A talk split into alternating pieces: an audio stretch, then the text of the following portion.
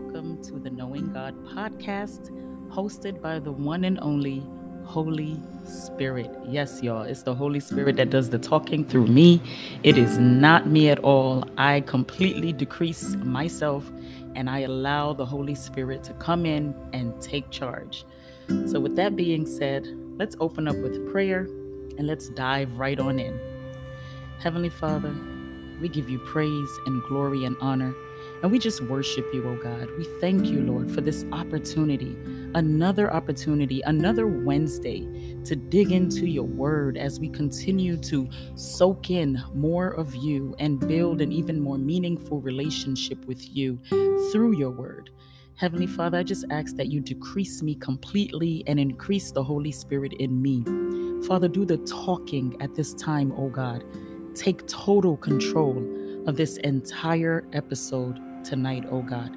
And may your will be done. May your words resonate with the listeners this evening. And may your words sow a seed in their hearts and in their minds that will cause them to turn to you, to seek you, to learn more of you, and to build a personal relationship with you. Father, I praise your holy name and I thank you, Lord, once again. In Jesus' mighty name we pray. Amen. All right. So, last week we covered dun dun dun the 10 commandments, y'all. My goodness. And you know, during the week, right after I posted the last episode, I was just thinking to myself like God laid out some laws, right, to create order because mankind was just all over the place. I mean, kind of like what's going on today right now. Not even kind of like like what is happening today. Um, and it's getting worse, right? And God is just showing himself with laws that are changing, you know, things that are happening, people no longer feeling like they have control over their own life because God is who owns us. God controls everything and you know, people are having a hard time surrendering to a higher power, to God, right? Um, they'd rather surrender to themselves, thinking they have the power to control themselves. But in the end, we disappoint ourselves when we cannot accomplish what we say we want to, right? And the enemy is tricky. That the enemy would make us think we have the power to do what we say we want to do. But really and truly, our power and our might lies in the hands of the Almighty God. So, that's a little food for thought. But anyway, last week we talked about the Ten Commandments and we went into the laws concerning slaves or servants, right? And that word slave is like such a taboo to people, especially the black community or the Jewish community, right? Because when you hear that word slave, you just think control, abuse, uh, maltreatment, and things like that. But even God you know, though he said, if you're going to be a slave, you should obey your master and respect your master, but you're doing it not for your master, but for me, because I'm still going to reward you, right? Um, but when it comes to the Bible per se, it's really referring to the do's and don'ts as a slave and as a slave master you know what you're supposed to do. And please let's not take this the word slave in its literal sense because remember as we have started reading uh, in the beginning the israelites were being very disobedient right? The israelites were um, always doubting God, not putting their full trust and hope in God, right? Even though there were times where they feared God, but then there were times where they got so tired and and and miserable and impatient with God. And so God forming these laws with Moses before the people were even engaging in the things they started to engage in after, right? God knows. He's the all knowing God. And so he formulated these laws and put them in place because he knew a time such as these that he's referring to in these laws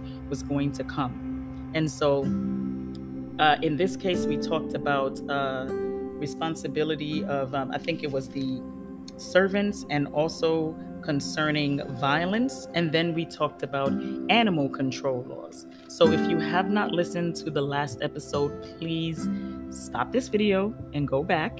If you have not listened to any of the episodes, stop this video and start from the beginning so that you can follow along and so that you can also read on your own to gain your own understanding through the Holy Spirit, right? Because the Lord says, lean not on your own understanding. We have to trust in Him. So, trusting that God will help you understand is basically what I'm referring to.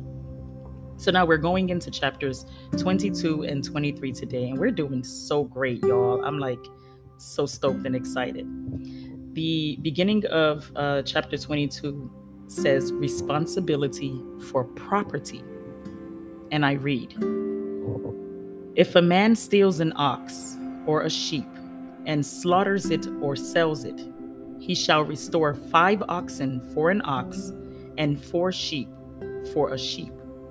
If the thief is found breaking in, and he is struck so that he dies, there shall be no guilt for his bloodshed. I'm, I'm assuming in this case, the thief was not supposed to be breaking in, and he was found, and he was shot. Uh, let's just use the word gun, but maybe he was, you know, hit by a cutlass. I don't know, a machete. Nonetheless, there's no guilt for the blood that was shed on this man because you did what you were not supposed to do. Thou shalt not steal. If the sun has risen on him, there shall be guilt for his bloodshed. He should make full restitution. If he has nothing, then he shall be sold for his theft. So now, if he does not, you know, like let's say the sun um, rises on him, then there shall be guilt for his bloodshed, right? So he'll be found guilty for what he did, and he's gonna have to be responsible for paying back what he stole. And if he has nothing to pay back, then he's gonna be sold as a slave to someone. Verse 4 If the theft is certainly found alive in his hand, whether it is an ox or donkey or sheep, he shall restore double.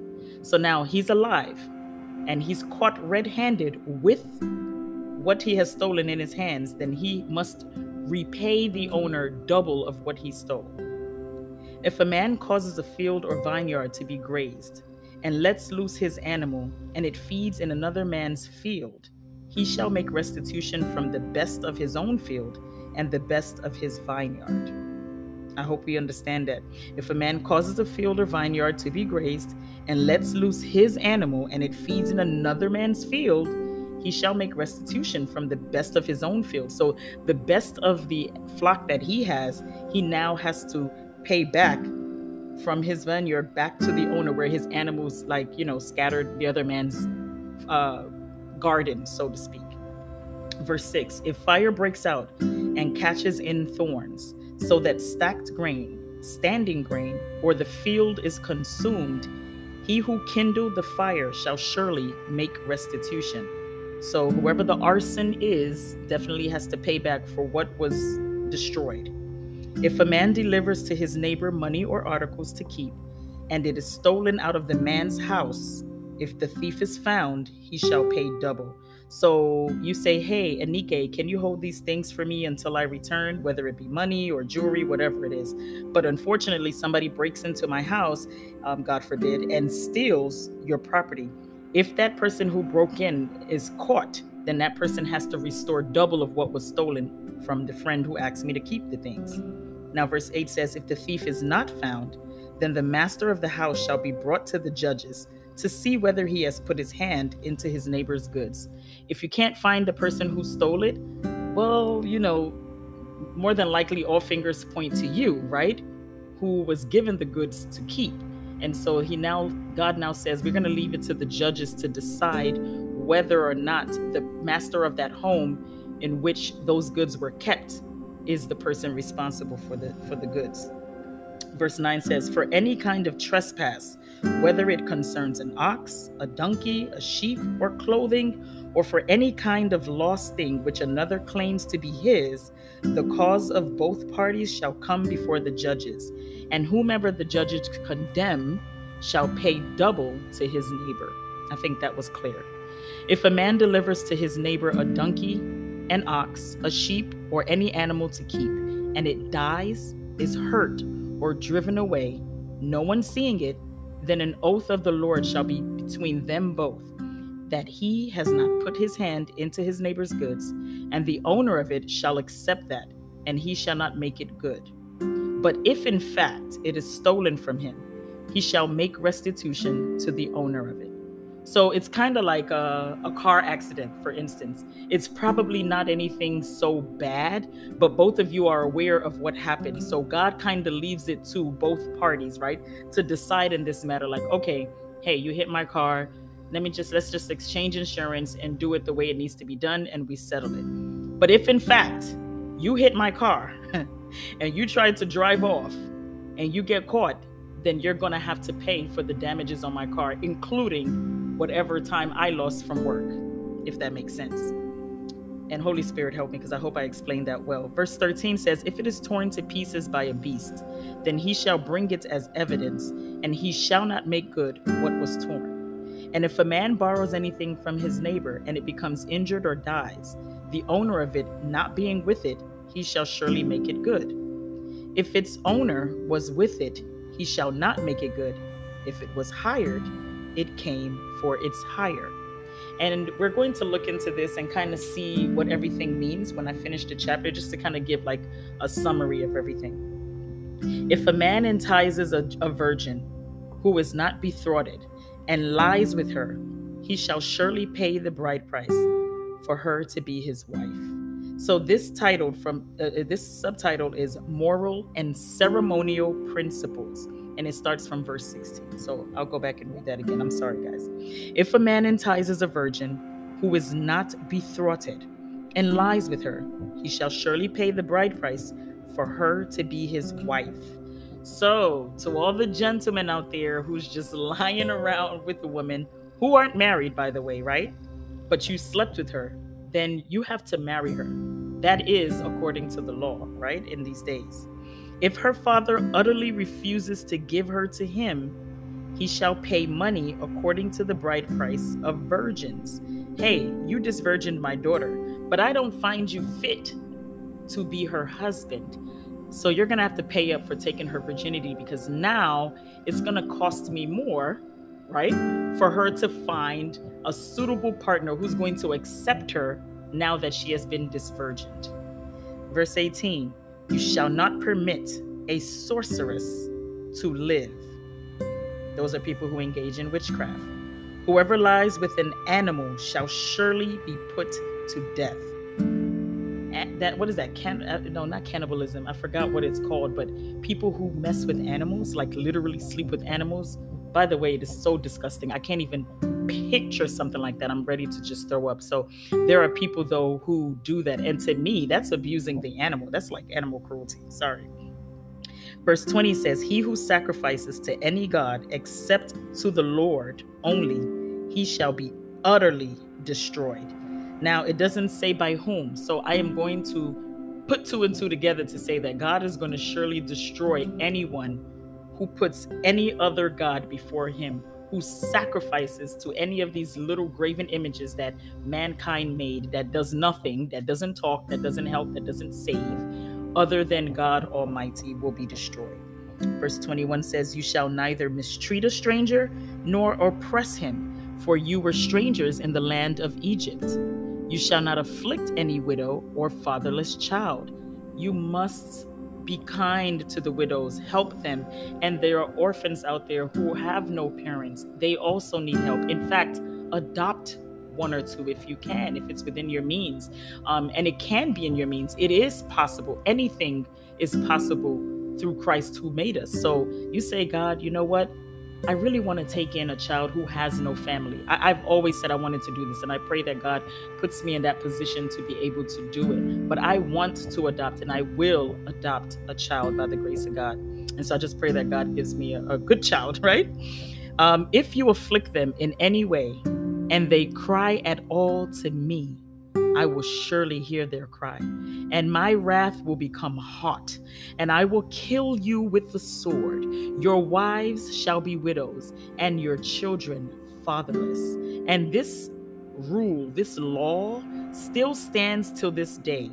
God sides with his widows and his fatherless, widows and orphans, motherless babies, children without parents.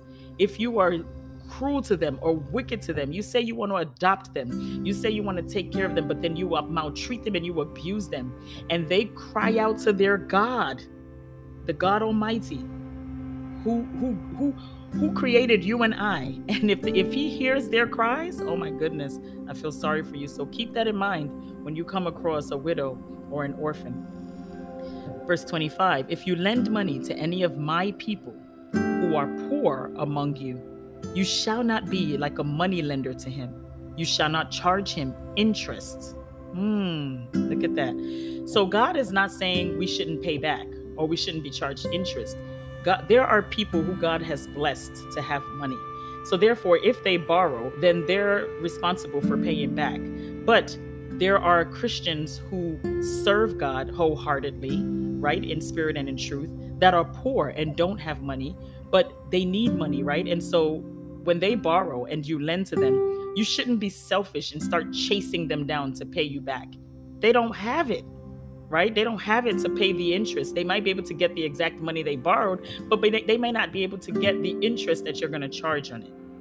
If you ever take your neighbor's garment as a pledge, you shall return it to him before the sun goes down. For that is his only covering. It is his garment for his skin. What will he sleep in? And it will be that when he cries to me, I will hear, for I am gracious. Remember, guys, whatever you take from people, return it. You shouldn't keep it for long, especially if that's the only thing they have. What else are they going to do? Again, God hears his people, he hears the cries of his children. You shall not revile God, nor curse a ruler of your people. Now, Romans also talks about this, right? God is the one who appoints. God is the one who rules over the governing bodies of every land that we live in, every nation we live in. So we are not in any position to curse them or disrespect them because God placed them there. Whether they're doing good or whether they're doing bad, there is a reason God put them there, either because of the people who are prideful, who have not humbled themselves according to Second Chronicles 7:14, you know, and God says, "Oh, you guys want a leader? Okay, here you go. Now deal with him until I hear your cry again." and you have come to your senses and understand that I am the God who puts leaders in place to do the righteous thing, to do the right thing, you're going to suffer under this ruler, under this leader, under this president, under this governor, right? Verse 29 says, You shall not delay to offer the first of your ripe produce and your juices. The firstborn of your sons you shall give to me. Now, God is not saying kill your children and give them to me. He's saying you should offer them to me. The firstborns are very important. It's like, you know, it, our children are our gifts, right? And so you get that first gift, you take that gift right back to God and you dedicate your child to God because God said He has plans to prosper us, not to harm us. Before we were formed in our womb, right? Jeremiah 1 says it. God knew us and He had plans for us. And so this is what this is pertaining to in in your in your in your uh, earnings as well. When you earn, God asks all He asks for is one tenth of your earnings, ten percent. I mean, that is not too difficult to give. Like God, first of all, is the reason we are even able to get paid at all, whether you want to believe it or not. He could have said, "Give me hundred percent of it," right? And you must put your one hundred percent trust in me that I will take care of you and provide for you, which He knows many people can't do. Unfortunately, many of us do not have a faith that big. That is how gracious our Lord and Savior is. And so he just says, I must have a portion of it. Verse 30 Likewise, you shall do with your oxen and your sheep. It shall be with its mother seven days. On the eighth day, you shall give it to me. So, this is a custom, right, that we do uh, back home in Nigeria. When a child is born, the child is um, basically dedicated to God on the eighth day. That is when we name the child. Um, the child would have been circumcised if it is a male. And I'm sure we're going to read more into this. There's a lot of laws that comes in, especially in Leviticus. But we, we you're giving the child back to God. And God wants the same for even the first fruits of animals. Verse 31, which is the last verse in chapter 22. And you shall be holy men to me. You shall not eat meat torn by beasts in the field. You shall throw it to the dogs. Amen. God wants us to be holy. He doesn't want us to eat meat that was torn by beasts in the fields, right? In other words, beasts have already eaten out of the meat and then now we go back and want to eat out of that same meat. Ill come on that was for the beast right? They've torn it up they've eaten it. Feed it to the dogs. It's for animals. It is not for human consumption. God lays out the laws of what he wants us to eat as well. I mean and, and i know people say the new testament it's like oh it doesn't matter what you're eating as long as you believe that god has blessed it. And yes this is true but if you what you believe that you eat so it is. So don't like flip flop and change, right? Because I know there's people that says, "Oh, God says we should, oh, let me not do it," and then you want to ostracize somebody else. If that's if they believe what they're eating is fine and it's good for their soul, leave them. We are not in a position to judge. That is all for God. Wow, we're doing great. So let's stop right here very quickly, and we're gonna go into chapter 23, and this is titled "Justice for All." and the laws of God continues to be laid out in these chapters. We'll be right back. Just, you know, stay tuned for this quick commercial break. God bless you. Don't go anywhere.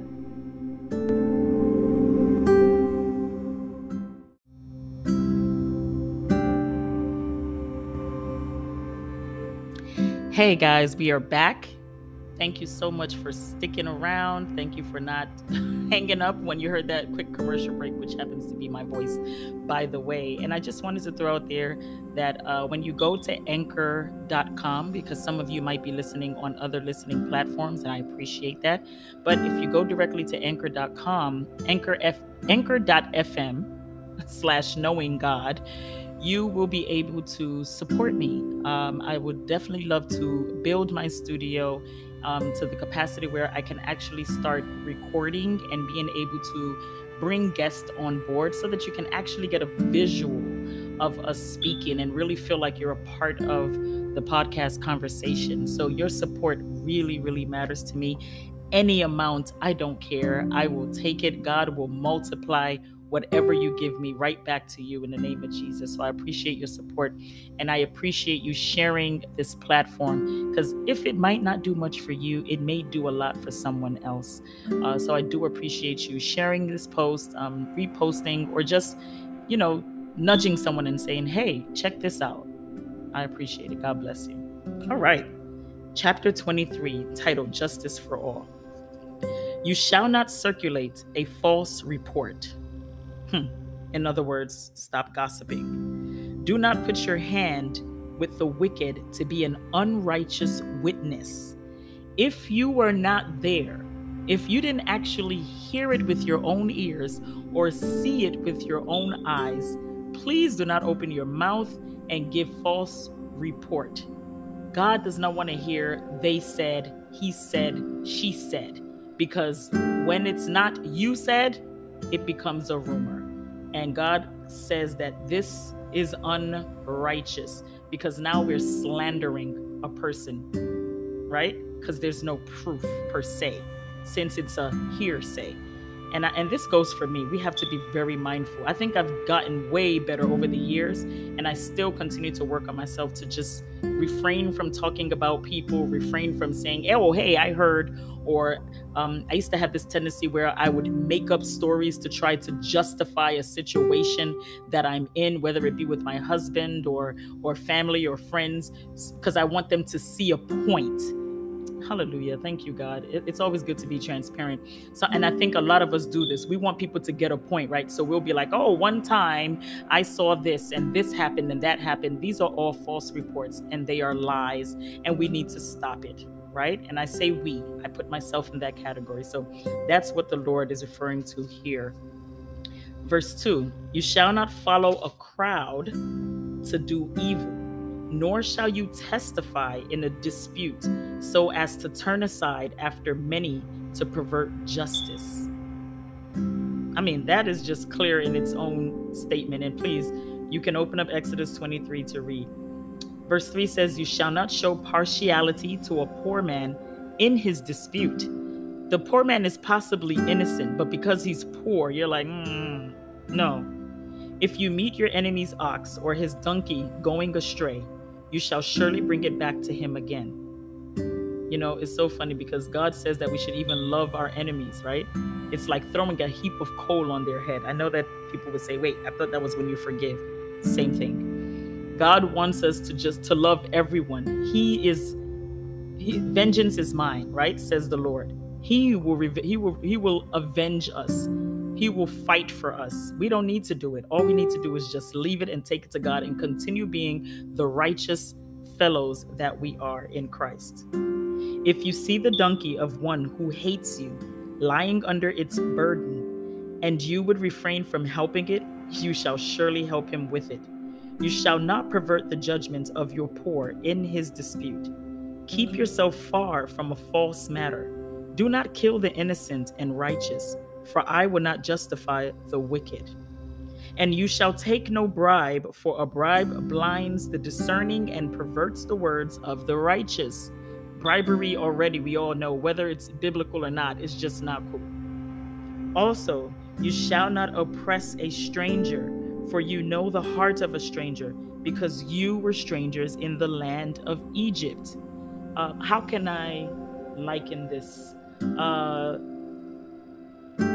so he's referring to it to the Israelites, right? In, in all these laws that are set out. And when we say Israelites, we're saying he's referring to us as Christ followers. This also still pertains to us, even in even in today's age.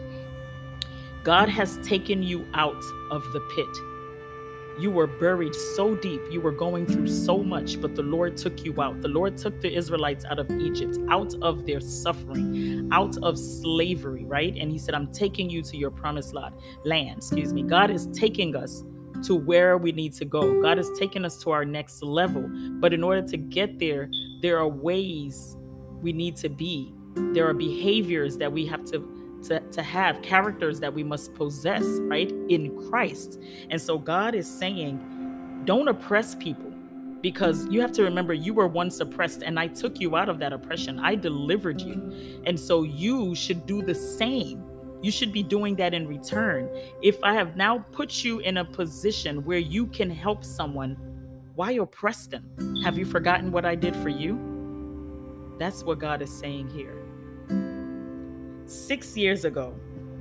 Oh, I'm so sorry. This is titled, verse 10, The Law of Sabbaths. And we all know Sabbath, right? It says, God created the earth in six days and he rested on the seventh, which he called the Sabbath day, and he called it holy, a day of rest, a day to remember him, a day to perform good deeds as a righteous follower. Verse 10 says, Six years you shall sow your land and gather in its produce.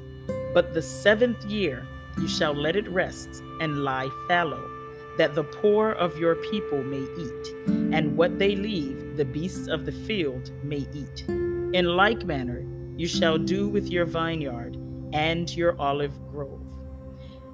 So, seven is such a significant number before God.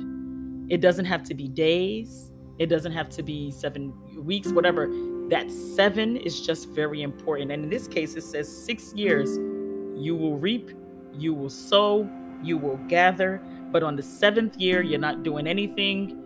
Whatever you have reaped, whatever you have sowed, is that that is what you're going to keep so that those who do not have, you will be able to supply. Hallelujah. Because the Holy Spirit just placed in my mind right now, it's like I saw a flash of it, which is so crazy. Um, Joseph, right? If we think back to Genesis, so for those of you who are just tuning in and you started with Exodus, go back, please go back and listen to the um, book of Genesis. But if remember Joseph, remember Joseph um, was also able to interpret Pharaoh's dream about the seven years of um, famine and the seven years without, you know, it's like God, man, God is awesome. He just has his God, God is just all knowing and all powerful and just knows how to work out situations because the, there are times like this that is always going to arise. You understand? And so God knows what he's saying when he does these things because there probably will come a time where there's going to be punishment, right? Because the people were just defiling and reviling and and just, you know, doing things that were against God, against God's laws and his wishes. So, with these laws coming into place, God knew that there will be a time where these situations were going to happen. And so, there will be something in the storehouse for the poor, especially the poor who still serve God. All right, let's not take too long on that. verse 12 of chapter 23 says, Six days you shall do your work, and on the seventh day you shall rest, that your ox and your donkey may rest, and the son of your female servant and the stranger may be refreshed. Again, on the seventh day, God expects us to rest. God expects us to use that day to observe Him, to keep it holy. Now, doing charity work or helping people does not make you guilty of working on the Sabbath because these are all things that God wants us to do. These are all things that are Christ like, right? It shows love, and God is love. So God is not against that. But going out to toil hard and work for the man as opposed to God who says, hey, I provided for you all week, you're going to be fine. That is why I made sure that you were able to make all the money you could make for those six days, and you'd be able to rest on that seventh day. And so I this applies to me. I, I, I do so well, right? Um, at times where I'm like, I'm just gonna rest. I'm just gonna serve God. I don't want to do any work. No, nothing. You understand? Some people um, observe their Sabbath on a Saturday. Some of us observe it on a Sunday.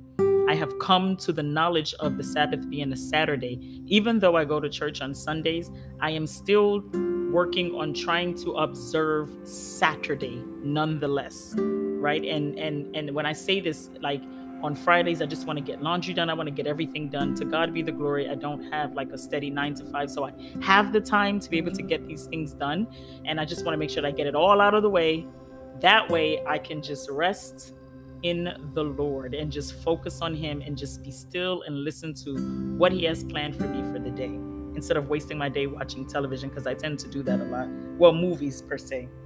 Verse 13 And in all that I have said to you, be circumspect and make no mention of the name of other gods, nor let it be heard from your mouth. Once again, God, He throws that disclaimer out there, He puts it out there. Do not serve any other gods. Be aware of yourself and be careful, be mindful. That is circumspect three annual feasts. That is the subtitle that starts verse 14. Three times you shall keep a feast to me in the year. You shall keep the feast of unleavened bread. You shall eat unleavened bread seven days, as I commanded you, at the time appointed in the month of Abib. For in it you came out of Egypt. None shall appear before me empty. Amen. And the feast of harvest, the first fruits of your labors, which you have sown in the field, and the feast of ingathering at the end of the year, when you have gathered in the fruit of your labors from the field. Three times in the year, all your males shall appear before the Lord God. You shall not offer the blood of my sacrifice with unleavened bread. Um, sorry, you shall not offer the blood of sacrifice with leavened bread. Now, for some of you that are saying, "What's leaven? What, what does he mean? Why shouldn't we do this or that with leaven?" So leavened bread means that there was yeast added. So because yeast has been added, there's been a mixing, right?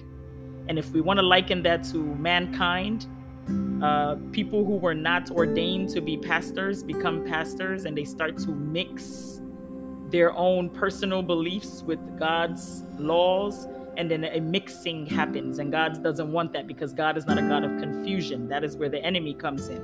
And so liken that to leavened and unleavened bread. Unleavened bread means that the bread was made with just pure flour or wheat or barley whatever it is used back then. There was no yeast added. There was no mixing or anything to try to make the dough rise. God does that on his own. He doesn't need help. In this case it's like they're saying hey, you need my help. Let me add a little yeast to that. It'll rise faster. No you shall not offer the blood of my sacrifice with leavened bread, nor shall the fat of my sacrifice remain until morning. The first of the first fruits of your land you shall bring into the house of the Lord your God. You shall not boil a young goat in its mother's milk.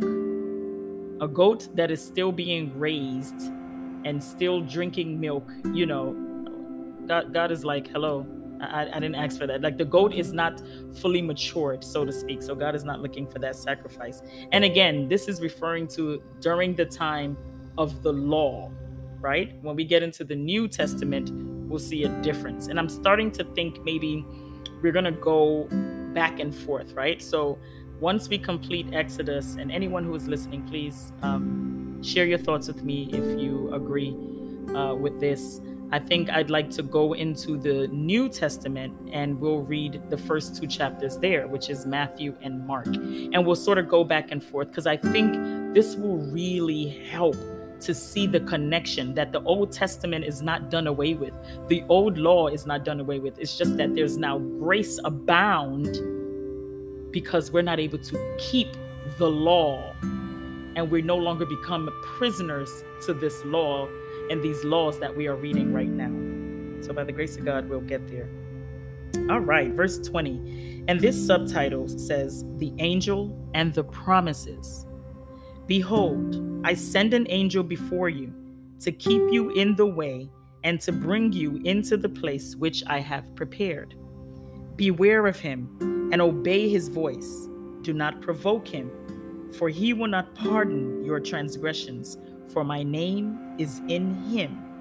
But if you indeed obey his voice and do all that I speak, then I will be an um, then I will be an enemy to your enemies and an adversary to your adversaries. Amen. This is actually a point of contact in prayer for anyone listening. And I pray that myself included, in the name of Jesus Christ, that we will recognize our angels. We will recognize the angels that God will send to us, and we will never, ever do anything to grieve them, to cause them to be upset, to cause them to bring a negative report back to God, so that in return, God will fight for us. God will be an enemy to our enemies, those who are seeking to destroy us, to kill us, to devour us. God will be an enemy to them. He will be an adversary to those who are adversaries to us in the name of Jesus. Amen. Please say amen to that if you are listening. For my angel will go before you and bring you in to the Amorites and the Hittites and the Perizzites and the Canaanites and the Hivites and the Jebusites, and I will cut them off. You shall not bow down to their gods, nor serve them, nor do according to their works, but you shall utterly overthrow them and completely break down their sacred pillars. Let's stop. Verse 23 and 24. Basically, God is already laying out his plan. He's giving them the information of what he's going to do. He's given us the information, right? He's saying to the people through Moses, I'm going to send you out to these places, but in these places lies negativity, right? Lies the things that are contrary to what I stand for and what my people stand for. Therefore, when you go into this land, you must not partake in their ways. Let's liken that to today. I am going to take you out of this situation and I'm going to put you in this new place. But when you get there, there people are going to notice that you are different. They're going to notice your uniqueness. They're going to see that there is a light of God upon you. And you might be enticed to engage in the things that are against Christ. But be sure that you are vigilant and that you do not fall prey to such things. This is what God is telling them do not bow down. When I bless you with wealth, you better be a blessing in return. Do not become like these people and what they do in their land. You are set apart. It's not black, it's not white, it's not yellow, it's not green. You are a Christian race. It's a whole race on its own. Verse 25 So you shall serve the Lord your God, and he will bless your bread and your water, and I will take sickness away from the midst of you. Amen. That's a prayer, guys. Verse 25 of chapter 23 says, God says, You continue to serve Him, serve Him. He will bless the food we eat, the water that we drink. We will not be sick. He will always remove sickness from our lives. No one shall suffer miscarriage or be barren in your land. I will fulfill the number of your days. Amen. Many of us experience miscarriage or, or barrenness, right? Because God is the one who shuts wombs unless the enemy has a part in that. And then there's obviously spiritual work, fasting that needs to be done to cast out that demon and to break every chain. But there are times where God shuts your womb because he eventually wants to prove that he's the I am and bring you to him. But in this case, if we are serving God in spirit and in truth wholeheartedly, and we are not bowing down to all these false gods and all these fake preachers out there, and we're just keeping our eyes on the kingdom, God will never allow us to suffer. We shall be we, we shall be fruitful. There will be abundance, abundance upon abundance in our land, in everything that we do. And we will never be barren. There will never be a dry land. We would never be financially barren or spiritually barren or emotionally barren, right? Even as a woman, we will not be barren when it comes to children for our nations. God said He will bring nations from us, right? And so we want to continue that. God is still, though though we are in the end times and the Lord is coming, He wants more of us. And so we must fulfill His word.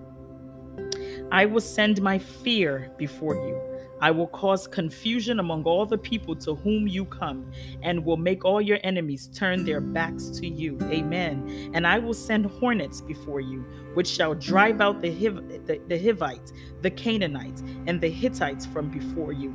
I will not drive them out from before you in one year, lest the land become desolate and the beasts of the field become too numerous for you.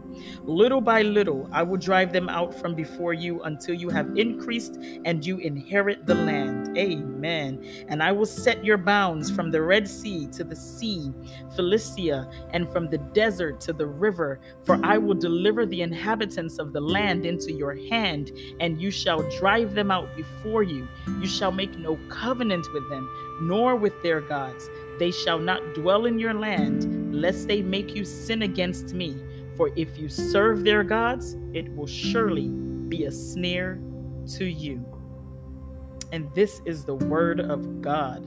Blessed be the Lord our God.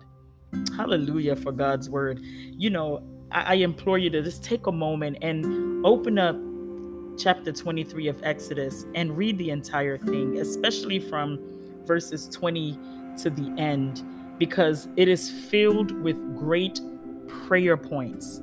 I mean, God tells us here what He's going to do for us as long as we just serve Him and follow Him. And I, I, I, speak to myself always as well that I we must be consistent in reading His Word, but not just reading it to read it as a storybook.